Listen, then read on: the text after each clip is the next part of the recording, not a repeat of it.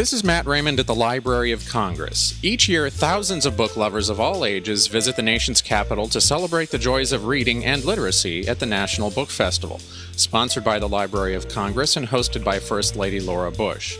Now in its eighth year, this free event held on the National Mall Saturday, September 27th will spark readers' passion for learning as they interact with the nation's best selling authors, illustrators, and poets. Even if you can't attend in person, you can still participate online. These podcasts and other materials will be available through the National Book Festival website at www.loc.gov/bookfest.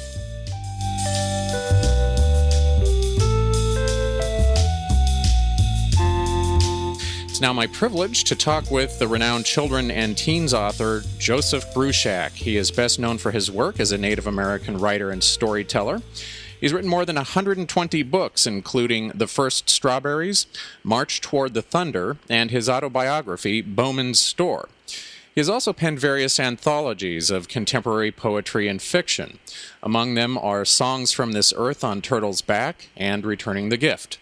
His work has been featured by more than 500 publications, ranging from the American Poetry Review to National Geographic. His numerous honors include the Cherokee Nation Prose Award, the Rhode Island Children's Book Award, and the Hope S. Dean Award for Notable Achievement in Children's Literature. Mr. Bruchac, it's a pleasure to talk with you. Thanks for joining us. Well, thank you for having me. Tell me a little bit about how you first became interested in writing. I was a very avid reader when I was a child and I also was a good listener. I'd listen to people come to my grandparents' general store and tell stories about their experiences, about the past, about working in the woods. And I'd read the books that my grandmother had in her house. Every every room in the house had books in it. So at a very early age, I was being inspired by both hearing and reading stories, which led me to want to tell and write stories of my own.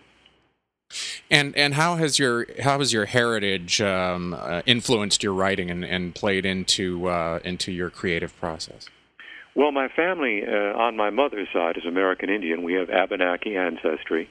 But as a child, although I was aware of that ancestry, no one would talk about it. It was one of those times in history when, unfortunately, people in a certain minority felt threatened by being classified as different. So my grandparents' line was always, um, you know, we don't talk about that. Or my grandfather would say, I'm French, because, of course, French Canada is where the uh, two different contemporary reserves of Abenaki people, where my great grandparents came from, are located.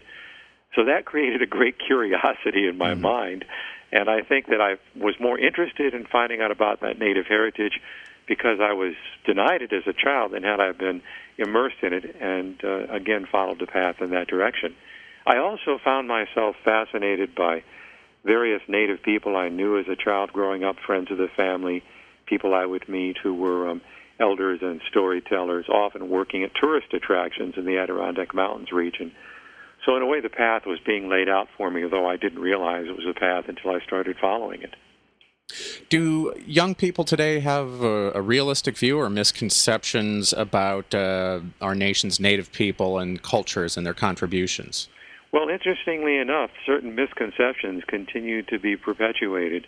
One of them is that American Indian people, Native Americans, are part of the past but not part of the present, and that the only way to be a real Indian is to appear and dress and behave as a Plains Indian would in the mid 1800s. And I think that misconception does an injustice to people who are who are like everyone else uh, varied in their uh, experiences and in their background, and yet their heritage is of great importance to them.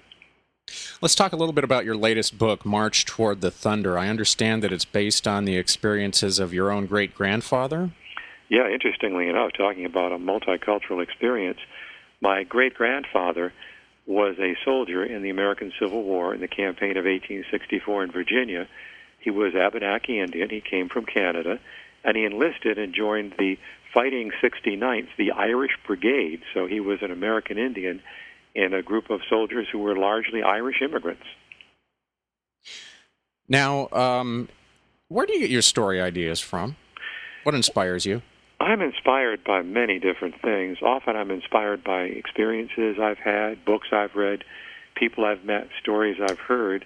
And in the case of March Toward the Thunder, from my early childhood on, my grandfather would talk about how his father had served in the Civil War, and when I was a child, we would make trips down to Virginia to visit relatives and walk across those battlefields without my really knowing much about it, except the whole general history of the Civil War that we were given in school at the time. But it made me want to know more, to do the research, to find out the story in, in real depth, and that particular story turned out to be one that was much more complicated and interesting than I had even thought it was when I started working on it. Now, I know that uh, as a professional storyteller, you've traveled um, much of this country and, and mm-hmm. much of Europe. Uh, what is it like to bring your stories to so many wide ranging and diverse audiences? One thing you find is that if you say, I'm going to tell a story, wherever you are in the world, people prick up their ears and listen because storytelling to me is the oldest and perhaps the first way we have of sharing our humanity, our common experience, and passing on lessons that I think need to be learned in a way that's enjoyable to hear. Now, your body of work is is itself quite diverse. Uh, it includes, as I've said, poetry, fiction, plays, and songs. What is your method for creating these, and how how do you balance or allocate your time? Is is there one in particular that you like more than any other? It's it's interesting. I think I've I've really been blessed by the Creator with the ability to express myself in these various creative forms, and in a sense, they come to me. I remember for example, when I was teaching as a volunteer in West Africa uh, about 40 years ago, I met an elderly man who was a writer of songs. And he said, The songs come to me at night and wake me up. and I know exactly what he was talking about. Sometimes things just come to me literally in the night, and I have to get up and start writing them down without quite knowing what they are or where they're going to take me. I think oftentimes an author has. Um maybe a goal or a message in mind uh, in advance or when they're in the in the middle of their creative process. What is it that you hope your own readers and fans take away from your work and from your stories? Well, to begin with, I want to tell a good story, a story that people will listen to and that they'll think this is true, even if it is a story that might be defined as as myth or legend or even fanciful. It has to have truth within it. And I also think there are certain goals that, that we as human beings have to aspire towards. One is hearing each other and understanding each other. And another is the importance of living together in harmony. That idea of peace and balance is very, very important to me. Even in my novels that are about war, the idea of peace is always in the background. We talked about your great grandfather. Is it typical that you uh, base characters on on actual people or relatives of yours? I think every writer will tell you that their characters are always partially themselves. Who I am and what I've experienced is always there in part of my characters. And the people that I meet are also the people who turn into my stories. But I think sometimes there are very original characters who who show up and I'm not sure where they come from Sometimes, of course, they're historical figures, and I've immersed myself very, very deeply in research and in trying to hear their voice and understand their story and see through their perspective. Uh, perhaps even to, to speak their language if I'm working, for example, on something that uh, has a person in it who, who speaks, for example, Slovak in Europe.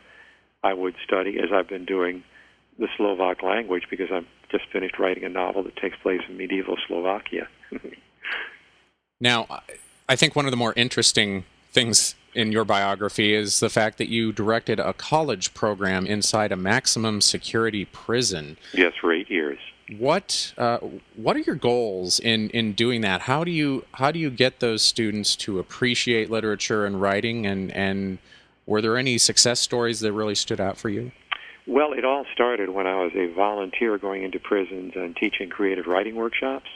I did that for several years before I was hired by Skidmore College to create this program inside a maximum security prison that was a full-scale college program.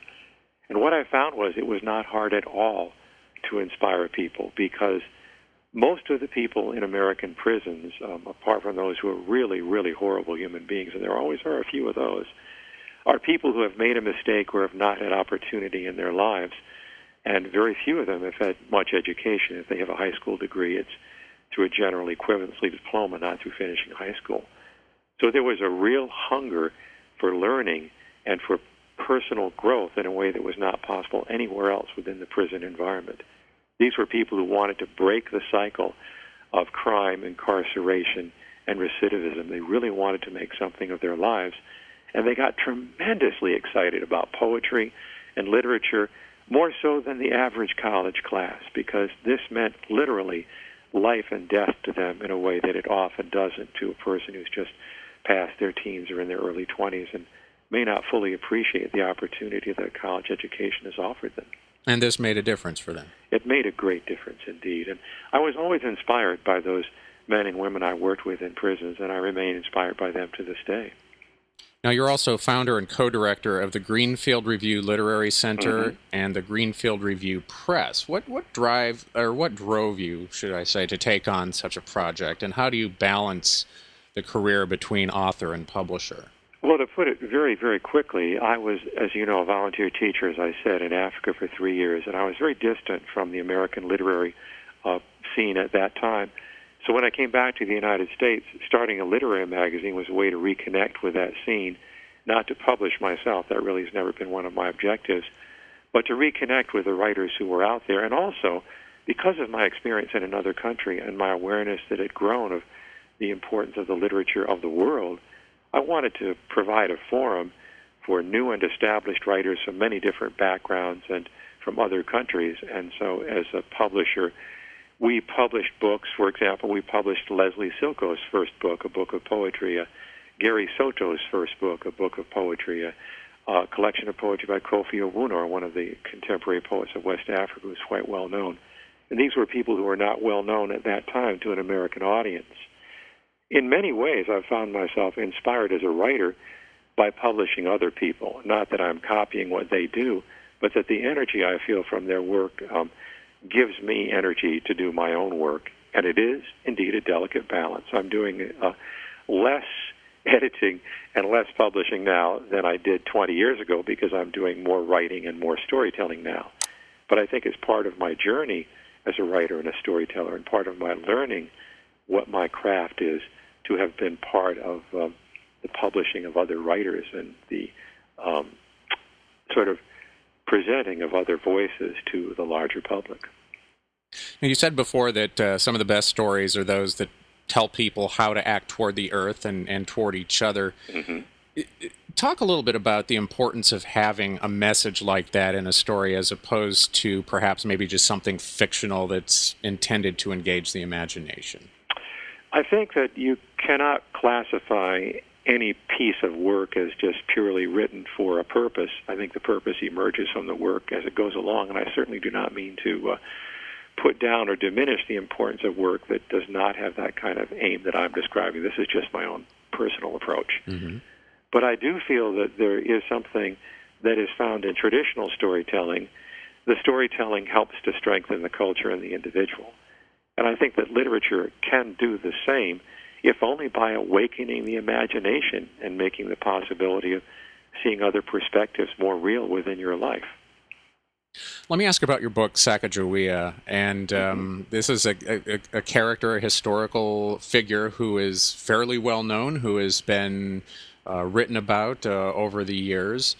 What, what, what would you say is the perspective that you bring to the table with, with this book?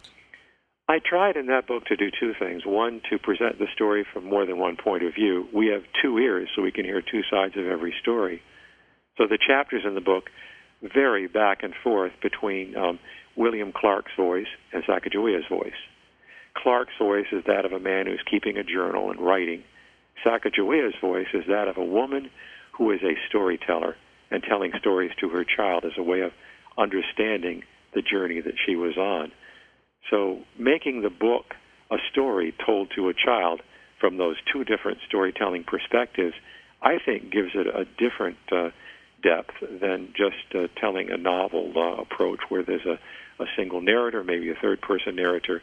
The first person and the dual first person approach, I believe, was effective in making someone experience the story in a more rounded fashion. And and are those perspectives in contrast with each other? Are they are they in harmony? Do they uh, do they complement each other? I guess is what I'm trying to ask. I think complement each other would be the right way because, of course, no two people ever see anything the same way. And uh, there's the European perspective, and there's a native perspective, there's a male perspective, and there's the female mother of a child perspective, which are very different, and yet they are definitely telling the same story. And what I tried to do in the novel was to be very true to the primary sources, that is, the journals of Lewis and Clark, um, to the native traditions that are reflected in that, including that of the Shoshone people. And I worked with and was advised by Wayland Large, who is the tribal historian of the contemporary Shoshone people, the nation that uh, Sacagawea herself came from.